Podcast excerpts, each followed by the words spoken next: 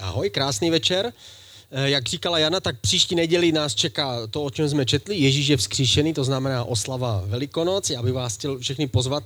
Snažíme, snažili jsme se připravit ten program tak, aby byl um, právě i pro lidi, který případně můžeme pozvat, pro naše známí nebo přátele, pokud, pokud uh, budou mít čas příští neděli. Budeme mít dokonce, dokonce zase kreativně divadelní vložku, takže to bude, bude určitě hezký, hezká neděle, hezký večer. My mluvíme o mm, vzkříšení narození Ježíše, ale dneska budeme mluvit o jeho druhém příchodu. Mluvíme vlastně na téma, na téma eh, díváme se na Ježíše z různého pohledu starého zákona. Dneska použijeme to, jak ve starém zákoně, nebo jak, jak židé se dívali na svatbu a co to všechno má společné s příchodem Ježíše, jak moc to ukazuje na tu symbol toho, toho Ježíše, který přichází, protože Ježíš, když byl tady na zemi, tak nejenom, že mluvil o své smrti a o vzkříšení, ale mluvil taky nemálo o svém druhém příchodu, o tom, že se vrátí.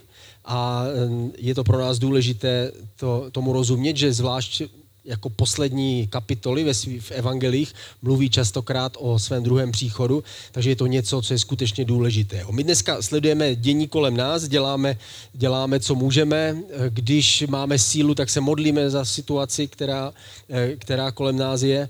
Eh, pomáháme, jak, jak pomohli jsme, jak jsme mohli snažíme se pomáhat dál, ale nesmíme zapomínat na to, že o to víc v takových těžkých eh, situacích nebo v takových chaotických situacích, v jakým, v jakých svět se nachází čas od času, tak máme se držet Boha. To znamená, to nejdůležitější pro nás je, abychom zachovali víru, nesmíme zapomenout, že každá, každá bo v, to, v tuhle chvíli to je násilí kolem nás, ať, ať je to ekonomická krize nebo v, to, v tuhle chvíli to je násilí, válka, tak vždycky to útočí na věřícího a je to pro něho zkouška, zkouškou na osvědčení jeho víry. Někdy víra se zatřásá v, situa- v takových těžších situacích a říkáme si, jak je to možné, proč Bůh to dovolí a tak všechny tyhle otázky nám vyvstávají na mysli.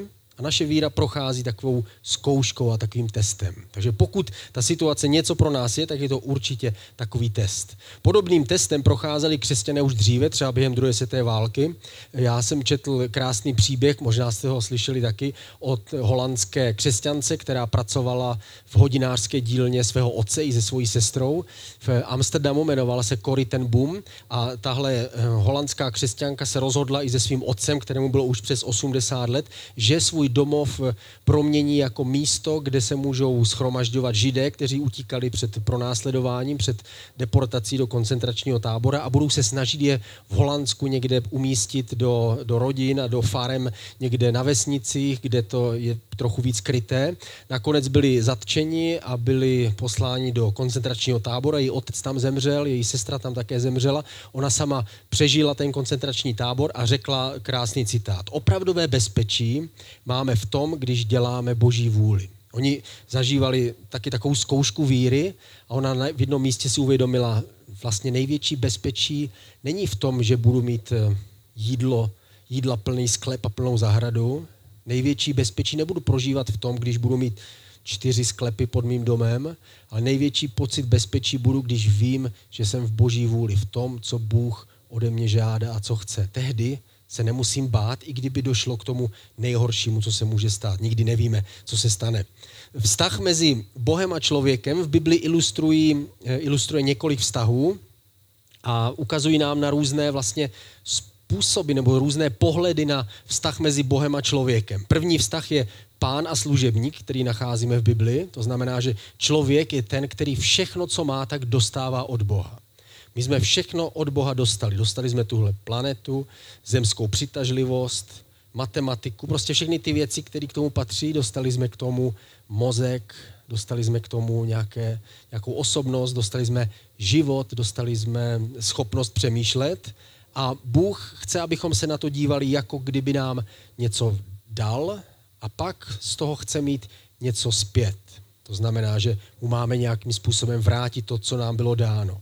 Druhý, druhý vztah, který nacházíme v Bibli, který nám ilustruje vztah mezi Bohem a člověkem, je vztah mezi otcem a dítětem, kdy Bůh je jako otec, který vychovává svoje dítě a chce, aby jeho dítě ho dobrovolně poslouchalo aby se nechalo vést jeho radami, protože jeho rady jsou dobré, protože tomu rozumí přece jenom víc. A chce, aby se nechal vychovat, chce, aby se nechal poučit. Tohle už nedělej, aby nechal, nechal Boha, aby nechal aby ovlivňoval jeho život. A ten třetí, na který se dneska podíváme, vztah je mezi je jako ženich a nevěsta, kdy Bůh přichází na zem a žádá člověka, člověka o ruku a člověk si ho vybere, vstoupí s ním do nějakého vztahu a ten vztah skončí svatbou.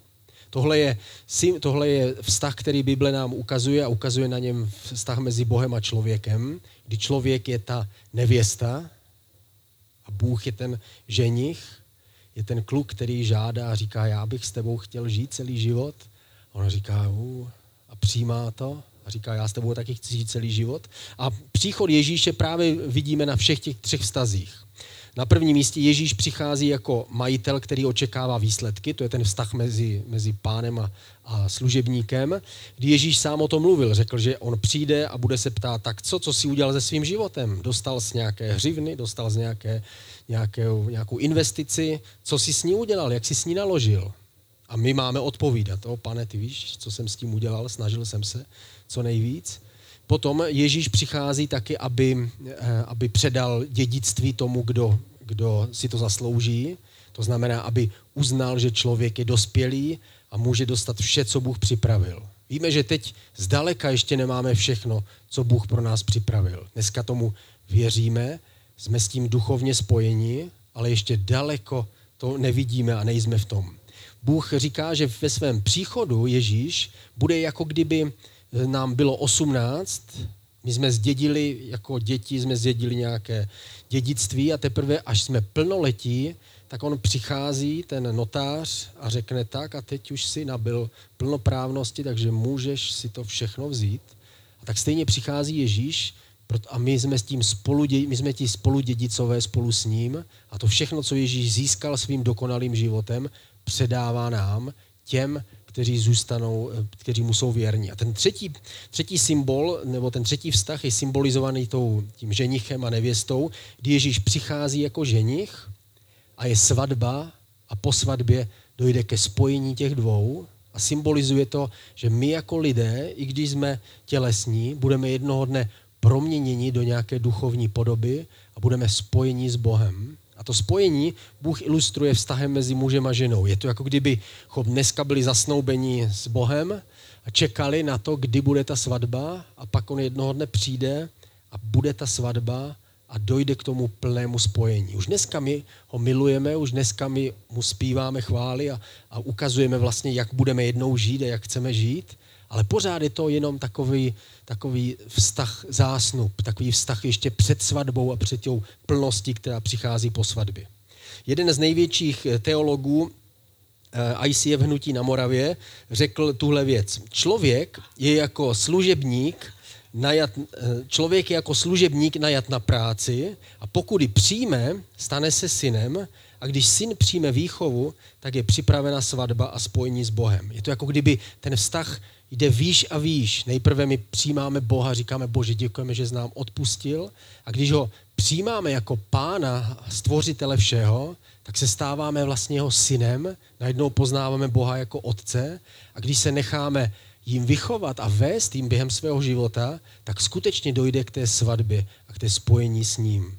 To spojení s ním nevíme přesně, nemáme představu, jak to bude vypadat, ale apoštol Pavel řekl, že tak jako semeno se eh, vypadá jinak než ta rostlina, která z toho semene vyroste, tak stejně podstata těla a podstata ducha je rozdílná. To znamená, to, jak žijeme dnes, je jeden způsob, ale jednoho dne budeme žít jiným způsobem, tak jako Ježíš, když stal z mrtvých.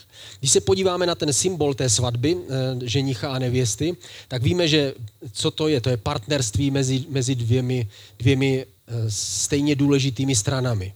Není to tak, že jeden je výš, jeden je níž, jeden je sice hlava a to sice tak je, ale ve skutečnosti muž a žena jsou oba stejní. Stávají se partnery. A to partnerství má několik že muž důležitých eh, vlastností. Manželé jsou si rovni, to znamená, že muž není důležitější než žena a žena není důležitější než muž. Ve skutečnosti člověk byl stvořen jako muž a žena dohromady, až teprve potom je Bůh rozdělil takže v každém muži je trochu ženy a v každé ženě je trochu muže.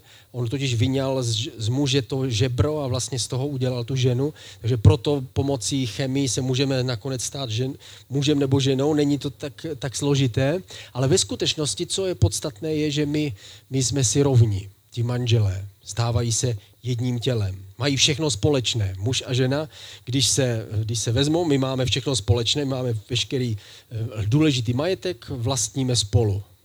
Říkáme to, my riskujeme, že když bychom se rozešli, všechno by se muselo rozseknout na půl. Nemají před sebou žádné tajnosti.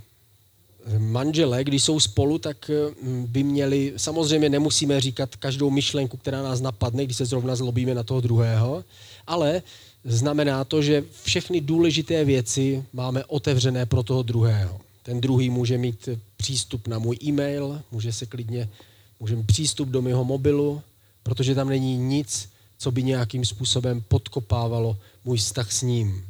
Uvidí tam moji hloupost možná, ale neuvidí tam moji nevěru. Plánují budoucnost společně, to znamená, že, že to není tak, že jeden si naplánuje takové léto a ten druhý takové léto a pak v 1. července zjistí, že každý odjíždí jiným směrem, ale společně eh, plánují svoji budoucnost a přizpůsobují se jeden druhému v tom, kam, co budou dělat a jakým způsobem budou směřovat do té budoucnosti. Když něco řekne jeden, tak je to jako kdyby to řekli spolu. Když jeden řekne, já jsem je pozval na návštěvu, tak ten druhý řekne, tak je to jako kdyby je pozval on a už prostě tchýně přijede. Prostě a je to jasný, je to, ne, stojíme jeden za druhým. A když, když to stejné, když se na to podíváme znova na ty všechny body, tak to stejné platí pro Boha a člověka. Jednoho dne člověk bude rovný Bohu, ne protože by se z nás stali stvořitelé, ale protože Bůh nás přetvoří do svých dětí.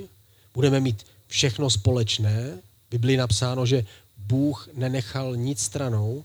Všechno, co měl, tak dal ve svém synu nám. A když my přijímáme jeho syna, tak se stáváme spolu s tím majitelem všeho, celého stvoření. Nemají před sebou žádné tajnosti. Bůh nám zjeví a ukáže svoji vůli. Plánují svoji budoucnost společně. Kdo ví, co nás všechno čeká. A když něco řekne jeden, je to jako kdyby to řekli spolu. To znamená, on se s námi spojí nějakým způsobem. Je to jako kdybychom byli jeho zástupci na zemi. V Biblii napsáno, že jednoho dne jeho jméno bude napsáno na našich čelech. Když jsem to četl poprvé, jak jsem si říkal, aj, aj, aj, to bude bolet. Jako. Ale pak mi došlo, že to je, je to jako kdyby nám dal svoji vlastní, svoji vlastní tvář. Je to jako kdyby vzal svoji masku a dal ji na naši tvář a každý, kdo se podívá na nás, tak uvidí jeho. To znamená, přes nás uvidí Boha a my budeme nějakým zvláštním způsobem prostředníci mezi Bohem a člověkem, mezi, stvo, mezi, mezi stvořením a mezi Bohem. A kdo ví mezi čím, možná všichni ufony budeme prostě nějakým způsobem jim šéfovat. To platí samozřejmě pro Boha a pro člověka. Ale víme, že dnes to ještě samozřejmě není vůbec splněno. My sice žijeme v době, kdy říkáme, wow, už nežijeme ve starém zákoně, ale my ještě nežijeme ani v tom, co přijde teprve. My žijeme taky vlastně v takové symbolice. To, co dneska jsme tady dělali, my vlastně zpíváme, tak sice nám se to líbí takhle zpívat ty písně a zpívat chvály, protože v tom cítíme kus toho božího jakoby ducha. Takže zpívat chvály je něco takového zvláštního. Není to jako jiný písničky. Prostě nepřináší to jenom radost, přináší to nějaký duchovní rozměr. Budu to dal duchovní rozměr, ale zároveň je to vlastně symbol toho, že my tady tělesně děláme to, co jednoho dne budeme dělat jako proměněné bytosti. Budeme sloužit Bohu, budeme mu chválit na věky, budeme pro něj žít. A my to vlastně symbolizujeme tady tím, že dneska žijeme jako církev. Ale to všechno ještě není naplněno. Služebník totiž musí být věrný celý svůj život. Až do smrti. Ježíš řekl, že on přijde a zeptá se, tak co, byl jsi věrný, anebo si nakonec vstal a přestal si dělat to, k čemu jsem tě poslal? A nebo si to splnil, co jsem ti dal? Syn musí přijímat svoji výchovu celý život, nemůže, eh, nemůže přestat. Musí přijmout to, co otec pro něj má. nemůže říct, ne, toho s tímhle nesouhlasím, otče, udělám si to po svém, pak by přestal být tím dědicem. Stejně tak nevěsta musí být věrná, i když ještě není, není ta svatba v plnosti, tak musí být věrná až do té svatby. Když jsme se zasnoubili, nebo když jestli se s někým zasnoubil, tak eh, nemůžeš říct, tak teď jsme zasnoubení, teď si ještě každý můžeme někoho najít. Ne, ta doba zásnub už je, jako bychom byli spolu, ale ještě spolu nejsme, takže pořád máme šanci jako se poslat do háje, kdybychom cítili, že to není v pořádku, ale vlastně de facto už si jakoby hrajeme na to, že už tam jako jsme a kdyby došlo k nevěře, tak je to stejné, jako kdyby to došlo během, během manželství. To znamená, dochází k narušení toho vztahu. Takže nevěsta musí být připravená na tu svatbu, jako, bycho, jako by v té svatbě, jako kdyby už byla po svatbě. Jako kdyby už byla manželkou, jako kdyby už byla královnou. Princezna, která čeká na tu svatbu, musí být věrná až do svatby a tehdy bude odměněná tou oslavou. Když se podíváme do Bible, tak Ježíš je ten ženich. Pojďme se podívat do Matouše 9. kapitoly 15. verše. Ježíš jim odpověděl, mohou ženichovi přátelé truchlit, dokud je ženich ještě s nimi? Přijdou dny, kdy jim bude ženich vzat a tehdy se budou postit. Ježíš tady mluvil sám o sobě, odpovídal na výtku, proč se jeho učeníci nepostí. On říkal, nebojte se, dokud jsem tady, tak se nemusí postit, ale já tady nebudu nějakou dobu. Oni si říkali, jak dlouho? Deset let? Hm? Možná dvacet? Možná dva tisíce? Tady nebudu a tehdy se budete postit. A Jan, Jan Křtitel mluvil taky o Ježíši jako o ženichovi. Kdo má nevěstu, je ženich. Já jsem přítel ženicha řekl Jan, řekl Jan Křtitel v Janově evangeliu. On řekl, já jsem přítel toho ženicha. On je vlastně ten, komu patří ta láska, komu patří ta nevěsta. On je ten, který přišel požádat o ruku. On věděl, že někteří ho odmítnou, ale věděl, že ti, kteří ho navzdory své slabosti přijmou, tak ti, byli, ti jsou hodní toho, aby on si, je, on si je k sobě vzal. My jsme jeho snoubenkou, to říká, je to v 2. Královsk, 2. Korinským 11. kapitola, 2. verš. Tady napsáno, žárlím na vás boží žárlivosti, píše apoštol Pavel. Neboť jsem vás zasnoubil jedinému muži Kristu, k němuž vás chci přivést jako neposkvrněnou panu. On tady, eh, apoštol Pavel tady ukazuje ten obraz toho, taky těch zástup a říká, vy jste vlastně zasnoubení Kristu. Nejste tam ještě úplně, ta svatba ještě úplně nebyla, ale už je to ve svém duchu už vlastně vy tu svatbu máte, ve svém duchu vy už vlastně víte, že, že patříte Ježíši, ale je potřeba, abyste zůstali panou, abyste do, došli až do, tomu, až do toho posledního dne. To znamená, my jsme tou snoubenkou, Ježíš bude mít svatbu, píše se o tom Matouši ve 22. kapitole, první, druhý verš. Ježíš pak pokračoval dalším podobenstvím. Řekl jim, nebeské království se podobá králi, který svému synu vystrojil svatbu. A tím mluvil o Bohu, že mluvil tím o sobě. A říkal, jednoho dne dojde k tomu, že skutečně ti lidé, kteří navzdory své slabosti si vyberou mě a nebudou žít pro sebe, ale budou žít pro vůli mého otce, tak ti, ti dojdou do toho bodu, kdy já sám se s nimi spojím a protože jsem Bůh i člověk zároveň, tak oni se spojí s námi. Ježíš používal ale také tradiční židovskou svatbu jako příměr, když mluvil o svém příchodu židovská svatba, on tehdy, tehdy ukazoval, nemluvil o hanácké svatbě, ale mluvil o židovské svatbě, protože byl v Izraeli. A tak používal některé obrazy, které my dneska třeba už eh, jim tomu tolik nerozumíme, používal z židovské svatby. A tím on ukazoval většinou na svůj příchod. Na prvním místě, první bod, jen otec ženicha rozhodoval o datumu svatby byl to, byla ta zvláštnost té židovské svatby, že vlastně ten, kdo to rozhodoval, kdy ta svatba bude, tak nebyli, nebyl ženich a nevěsta jako my dneska. Dneska to rozhoduje ženich a nevěsta a my jenom tak jako čekáme na to datum, jestli se toho můžeme zúčastnit. Ale tehdy to bylo tak, že, že eh, lidé byli daleko víc závislejší na rodině. Dědictví bylo spojené se, se, se, s, s, tím, s tím, že jsou součástí té rodiny ten syn spolehal na to, že zdědí něco od otce a tak dále. To znamená, otec cítil daleko větší zodpovědnost a byly tam daleko větší práva, než to třeba dnes je nutné v našich vztazích. A tehdy otec byl ten, který rozhodoval o tom, kdy bude ta svatba. Takže on rozhodl o datumu. My o tom čteme v Markovi ve 13. kapitole 32. verš. Ježíš řekl, Ten den a hodinu však nikdo nezná. Ani andělé v nebi, ani syn, jedině otec. A když tohle Ježíš řekl, tak všichni věděli, aha, to je jako na svatbě. Jedině otec vlastně rozhoduje o tom, kdy bude vlastně ta svatba. Kdy dojde k tomu, že přijde ten ženich. Druhá věc, druhý bod, který byl spojený s tradiční židovskou svatbou, o půlnoci přicházel ženich pro nevěstu. Byla to taková zvláštnost, že, že většinou to bylo někdy v noci, kolem půlnoci, kdy ten ženich přišel pro tu nevěstu a vlastně začala ta, začala ta oslava, začala ta svatba a on k ní přišel někdy, někdy uprostřed noci. Ježíš o tom mluvil v Matouši, 25. kapitola, 6. verš. O půlnoci se strhl křik. Ženich je tu, jděte mu naproti. Tohle je, je příběh této podobenství o těch deseti družičkách, které, které čekají na, na příchod ženicha. A Ježíš řekl, že o půlnoci přišel ženich. Já když jsem to četl tehdy, tak jsem si říkal, tak když o půlnoci, tak u nás o půlnoci nechodí ženich, že? O půlnoci už je prostě, to už je potom svatební noc, jako a tak. My chodíme, my jezdíme až ráno na svatbu, ale oni tehdy si to uměli opravdu užít. Takže když Ježíš řekl, že o půlnoci přišel ženich, tak všichni věděli, že to je jako ta skutečná svatba.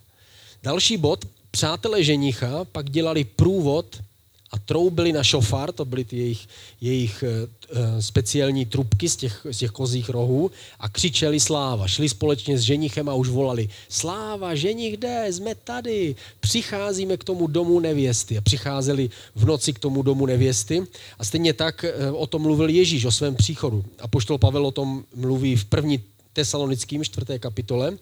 On mluví o příchodu Ježíše. Ozve se burcující povel, hlas archanděla a boží polnice, sám pán se stoupí z nebe a tehdy jako první vstanou mrtví v Kristu. Tady se mluví o příchodu Ježíše a taky tam čteme o troubení, o hlasech, o volání. Je to jako když, když ten ženich přicházel pro tu nevěstu a tak stejně je to spojené s druhým příchodem, že Ježíš je ten, který přichází pro nevěstu, aby vzal tu, která mu patří a zavřel dveře a odešel. Nevím, jak přesně to bude pokračovat dál. Další bod, ženich pak odešel připravit jejich dům. Když proběhla ta svatba, tak potom ten ženich se eh, odešel od nevěsty a šel připravit jejich, jejich společné bydlení. A někdy to trvalo až jeden rok, než se zase vrátil pro tu nevěstu a přivedl si ji do svého bydliště. Nevím, proč to nepřipravil dopředu. Nicméně prostě takhle to bylo.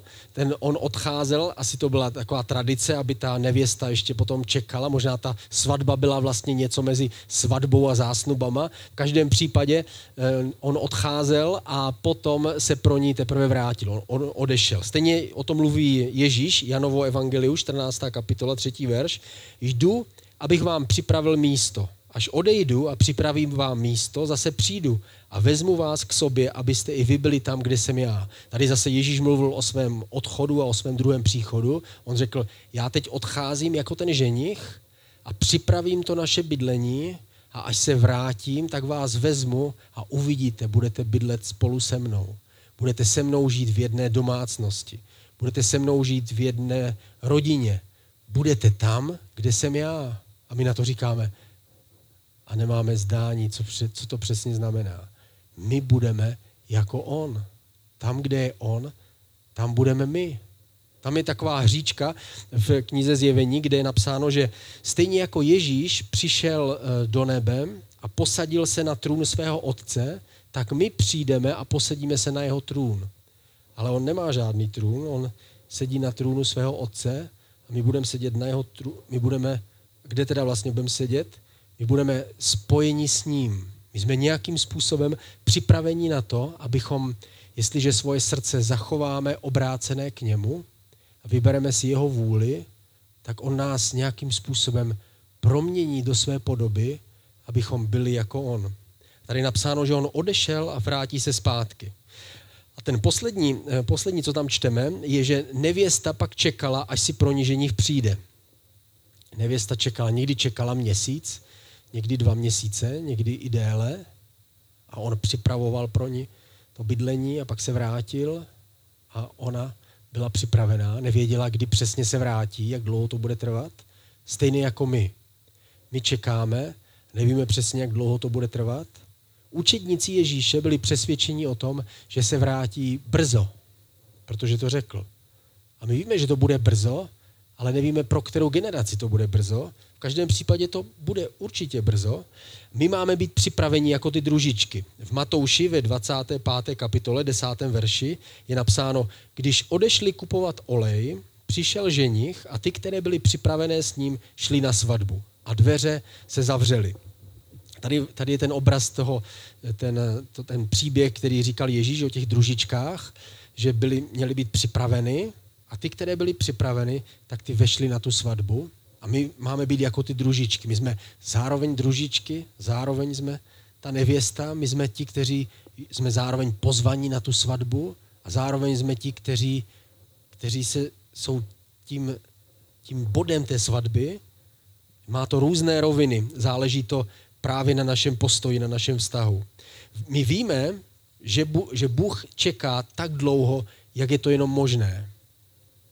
Učedníci, včetně apoštola Pavla, si mysleli, že to bude během jedné generace, protože Ježíš o tom mluvil. On řekl v Matouši 24, tyhle věci se stanou během jedné generace a potom já přijdu a přijde konec. Takže oni si mysleli, že oni jsou ta generace, že ty věci, přece ty velké věci spojené s vzkříšením Ježíše, to jsou přece ty největší věci.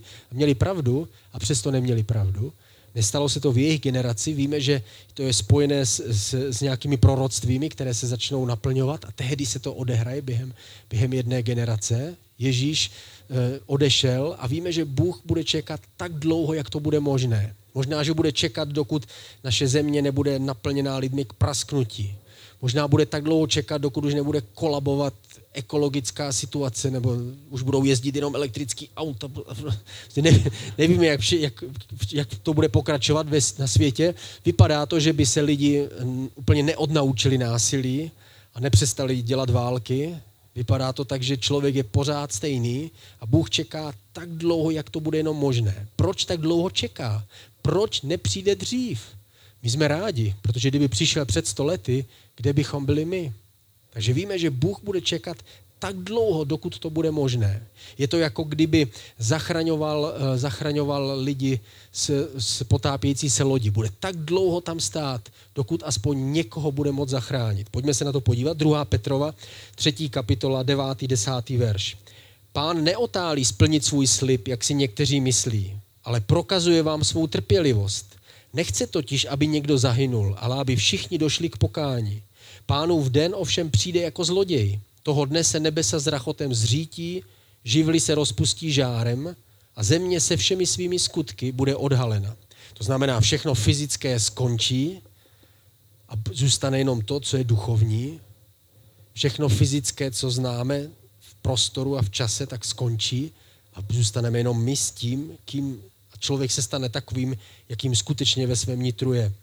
Víme, že nevíme přesně, kdy se to stane. Jsou různé odhady, že křesťani se zrovna v tom moc netrefují, protože už, to, už si to typovali mnohokrát a zatím, zatím nám to pořád nevyšlo. My víme jednu věc a to je z Římanům 11. kapitoly, kde apoštol Pavel říkal, řeknu vám jedno tajemství, abyste to věděli. On, on říkal těm, těm eh, křesťanům v Římě. Ježíš nepřijde dřív, dokud se nenaplní počet pohanů, kteří mají uvěřit, a dokud nebude spasený celý Izrael. Potom přijde ten spasitel se Sionu a bude konec. Což nám moc nepomohl. Protože my přesně nevíme, kdy se naplní počet pohánů. To znamená, kdy uvěří všichni ti, kteří mohou uvěřit. Je to jako, jako kdybychom řekli, tak pojďte všichni, všichni, kdo chcete, pojďte všichni, kdo chcete. A v jednom bodu víme, že už všichni to slyšeli, všichni už mohli odpovědět. A my nevíme, kdy k tomu přesně dojde. Pak je tam zapojen ještě navíc Izrael, nějaké boží jednání s Izraelem, kdy, on, kdy Ježíš doplní těch, těch eh, tři a půl roku, kdy, kdy on působil tři a půl roku, že předtím, než byl ukřižovaný. Ale v proroku Daniele je napsaný, že to má být sedm let takže nevíme, kdy se doplní těch tři a půl roku pro Izrael, to dokončení té služby, kterou Ježíš přinesl. Ježíš nejprve přišel jako ten velekněz, který obětoval sám sebe a pak má být tím králem, který je má zachránit a má jim vládnout. Takže uvidíme, nevíme, jak tohle všechno se naplní, jak je to spojeno vlastně s tím, s tím že po celém světě vlastně lidé, lidé mají být vyzváni k tomu, aby věřili. Ale víme jednu věc, že, te, že potom Ježíš přijde, že někdy se to naplní, je to těžké odhadnout, i když lidi, eh, křesťaní jsou v tom odborníci, vždycky nejvíce baví v, posledních, v poslední době baví samozřejmě odhadovat, kdy bude antikrist, a který jsou prostě ty znamení antikrista a co, eh, ale o antikristovi tam není zas až tak ve starém zákoně tolik předpovědí, jako v knize Zjevení, ale o těchto věcech je tam skutečně psáno. Ježíš přijde a je to spojené s nějakými událostmi v Izraeli, je to spojené s tím, že, že teda všichni budou pozvaní. Ježíš říkal o to, ten příběh o pozvání na svatbu, kdy řekl, moji služebníci, běžte a pozvěte všechny, kdo chtějí přijít. A pak ti služebníci se vrátili a říkají, pane, všichni, kdo chtěli, tak přišli. A pořád ještě tady zůstává místo, co máme dělat. Ježíš řekl, tak běžte a přinuďte vejít ještě víc lidí, ať se tohle místo naplní. A my tušíme, co to, co to znamená, ale víme, že jednoho dne bude tahle, tenhle svět v bodu, kdy všichni už byli pozvaní a tehdy se uzavírá nějakým způsobem ta doba církve. Ježíš s tím spojil nějak svůj příchod. Ježíš přijde jako ženich a bude svatbo. Pojďme se podívat. Zjevení, 19. kapitola, 7. verš. Radujme se, jásejme, vzdejme mu slávu, neboť nadešla svatba Beránkova. Jeho manželka se připravila. Víme, že jeho manželka jsou všichni věřící všech věků, kteří se rozhodli litovat svých hříchů a dát svoji důvěru v Boha. Bez ohledu na dobu, ve které žili, bez ohledu na formu církve, v jaké byli, bez ohledu na to, jestli byli ještě předtím, všichni, kdo se rozhodli důvěřovat Bohu víc než sobě a snažili se svým způsobem žít podle jeho vůle, tak ty všichni budou součástí něčeho, co Bůh nazývá manželka Beránkova. Beránek je ten, který obětoval sám sebe, vtělený Bůh, a manželka jsou ti lidé, kteří navzdory své slabosti se rozhodli, že s ním budou žít. A on z té špinavé snoubenky udělá tu nejkrásnější nevěstu na světě. Pojďme se podívat. Zjevení 21. kapitola, 9. verš. Tehdy ke mně přišel jeden z těch sedmi andělů, tohle je předposlední kapitola Bible, kteří měli sedm číší plných sedmi posledních ran. To je, to je o tom, o čem je zjevení, že ten, ten trest, který přichází, to, to zničení světa na, zá, na konec. A promluvil ke mně, pojď, ukážu ti nevěstu, manželku Beránkovu. A tady znova vidíme, pojď ukážu ti to nevěsto, tohle je ta nevěsta, to jsou ti, kteří svoje životy se rozhodli očistit v jeho krvi, kteří se rozhodli nést ten kříž, rozhodli se žít podle jeho vůle a ne podle svoje. Jako Abraham se rozhodli následovat boží hlas a ne svůj vlastní hlas. Jako Noé se rozhodli stavět archu a ne prožít svůj život jenom sami pro sebe tihle všichni se stanou součástí té, toho, toho manželství, té svatby, která je před náma. Co to je ta svatba? Ta svatba je jako hostina, my míváme večeři páně a to je vlastně jakoby taky symbol té svatby, že jednoho dne budeme na té velké hostině s Ježíšem, ale to nebude jenom hostina v tom, že my budeme sedět u nějakých nekonečně dlouhých stolů a s miliardama Afričanů tam budeme prostě jíst, ale znamená to, že ta, ta svatba je oslava připravovaného spojení s Bohem, kdy my jako lidé budeme, budeme spojeni s ním, proměnění duchem. Říká se tomu vzkříšení. Svatba je ve skutečnosti proměna člověka v toho eh, člověka, jakého Bůh původně zamýšlel. To, jak dneska vypadáme, není ten konečný výsledek. Bůh stvořil člověka z prachu země a jednoho dne ho dotvoří a promění svým duchem. Aby z té tělesné osoby se stala ta duchovní osoba. Aby z té nízké, která je ze země, se stala tou nebeskou, která žije tam, kde je on. Takže to, jak dneska jsme, tak to není finální. Dneska to je jenom ten model. Dneska jsme jenom ta plastelinová forma, jako. A teprve ten, ta konečná podoba je před námi, jmenuje se to vzkříšení. Ve zjevení ve 22. kapitole v 17. verši, proto Bible končí tím, že říká, duch a nevěsta říkají, přijď. To znamená, přejí si to spojení. duch je tam napsáno proto, že on je ten, který proměňuje věřícího. Takže to, k čemu my směřujeme a cíl našeho života není jenom naplnit boží vůli tady na zemi, ale vstoupit do toho věčného vztahu s ním a do té věčné svatby nebo vzkříšení, do té proměny, do toho, do toho velkého vztahu, který Bůh pro nás má. Ehm, co máme my dělat? My máme být připraveni na to, kdy má přijít. Nevíme přesně, kdy má přijít. Když říkáme, to bude za dlouho, tak aby jsme se nespletli. Když říkáme, už je to teď, tak možná, že to bude ještě chvilku trvat. On, otec to ví a on ví přesně, kdy dojde v ten správný momentu, aby došlo k příchodu Ježíše. My máme být připraveni. Co, co můžeme pro to udělat? Máme si být jistí, eh, že děláme to, co Bůh po nás chce a jsme na tom místě, kde On nás chce mít. Jestliže si to nejsme jistí, musíme se optát, Ježíši, jsem připravený, Ježíši, dělám to, kde, co mám. Někdy to nejsou velké věci, které Bůh po nás žádá. Když se podíváme na život Josefa například, ten byl, to byl ten velký příběh že, z Egypta, kdy on byl uvězněný a pak neprávem a nakonec zachránil vlastně Jákoba a svoje bratry že, a nechali přestěhovat do Egypta. Tak když hm, se opravdu díváme na jeho příběh, jeho života, zjistíme, co po něm Bůh chtěl. A víte, co po něm Bůh chtěl? Vůbec nic. Jediné, co po něm Bůh chtěl, je, aby si zachoval svoji víru až do konce. A to je někdy dostatečný na celý lidský život. Abychom si zachovali víru celý život až do konce. Někdy nepotřebujeme velká poslání, ale ten úkol je, abychom vytrvali a dělali to, co on po nás chce. Abychom zůstali stát, kde on nás postavil a abychom dělali to málo, co on nám svěřil. Poslední verš je Matouš 24. kapitola, 45. a 47. verš tady napsáno, kdo je tedy věrný a moudrý služebník, kterého pán ustanovil nad svým služebnictvem, aby jim dával pokrm v patřičný čas. Blaze služebníku, kterého pán při příchodu zastihne, že tak jedná. Amen, říkám vám, že ho ustanoví nadevším svým majetkem. A tady Ježíš říká právě jeden ten příběh o svém příchodu a říká, um, já jsem každému z vás dal nějaký, nějaké předpoklady, nějaký život, nějaký čas, jakou dobu, ve které žijete a máte zachovat svoji víru, stát na mém místě a dělat, dělat moji vůli. A já jednoho dne přijdu a zeptám se, tak co, jak to, vypa- jak to dopadlo? Zvládl jsi to? Dělal jsi to? Zůstal si stát? A tady napsáno, blaze tomu, koho zastihne, že tak jedná. A my chceme být, eh, být blazí, my chceme být požehnaní, my chceme vědět, že ano, já chci, aby Bůh mě zastihl, že dělám to, co On chce. Sice nedokonale, Určitě jsou tam připomínky, ale on nás nezachránil kvůli našemu čistému, krásnému životu. Ani kvůli tomu, jak úžasně umíme plnit Boží vůli. On nás zachoval, on nás zachránil pro svoji lásku a chce jenom, abychom zůstali stát na jeho místě.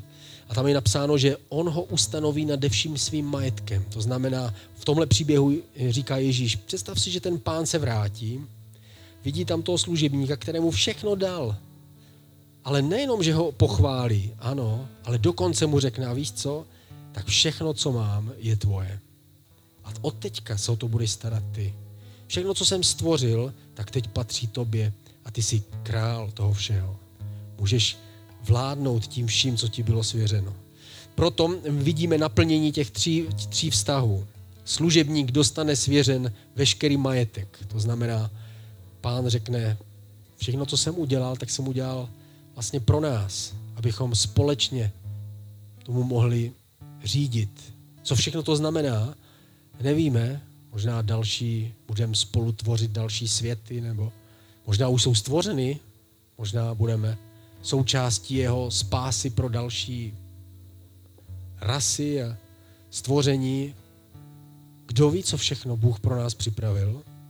Další ten obraz je, toho vztahu je, že syn všechno zdědí. To znamená, je to, jenom, je to ještě víc, než že pán nám všechno svěří, ale dokonce my se staneme spolu dědici, spolu s ním. Je to jako kdyby všechno, co má, jsme dostali i my. A ten poslední, třetí obraz je, že manželka se stává spoluvlastnicí toho všeho.